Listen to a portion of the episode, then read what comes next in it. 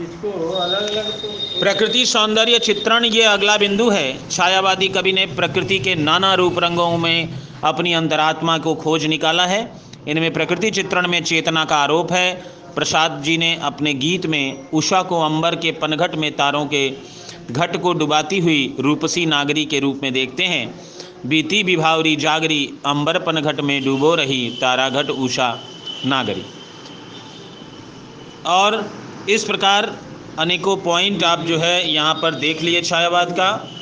और आपको डेढ़ सौ वर्ड में लिखना है। बच्चों, मैं इसके अलावा भी कुछ पॉइंट्स आपको बता देता हूँ। जैसे जीवन में बदलते हुए मूल्यों की अभिव्यक्ति, तत्व, चिंतन, चित्रात्मकता, आत्मस्वीकृति की भावना,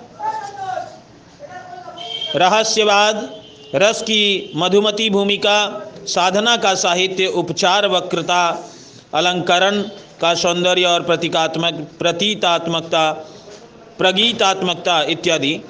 सर्वनामों एवं विशेषणों का प्रयोग, सर्वनाम का प्रयोग इत्यादि आप लिख सकते हैं और बिंब विधान इत्यादि इस युग की अन्य प्रमुख विशेषताएँ हैं, जिसे आप अपने पॉइंट में कवर करके दे सकते हैं। प्यारे बच्चों, इस प्रकार अगर आप छायावाद की विशेषता को लिखेंगे तो आपको अवश्य लाभ होगा, और इसमें कोई संदेह नहीं। आप कोटेशन मैंने आपको हर बिंदु पर बताया है, आप उन बिंदुओं के कोटेशन को अवश्य उसमें लिखें आंसर में शामिल करें, ऐसा करने से आपके अंक अवश्य बढ़ेंगे, और ये अत्यंत आवश्यक है।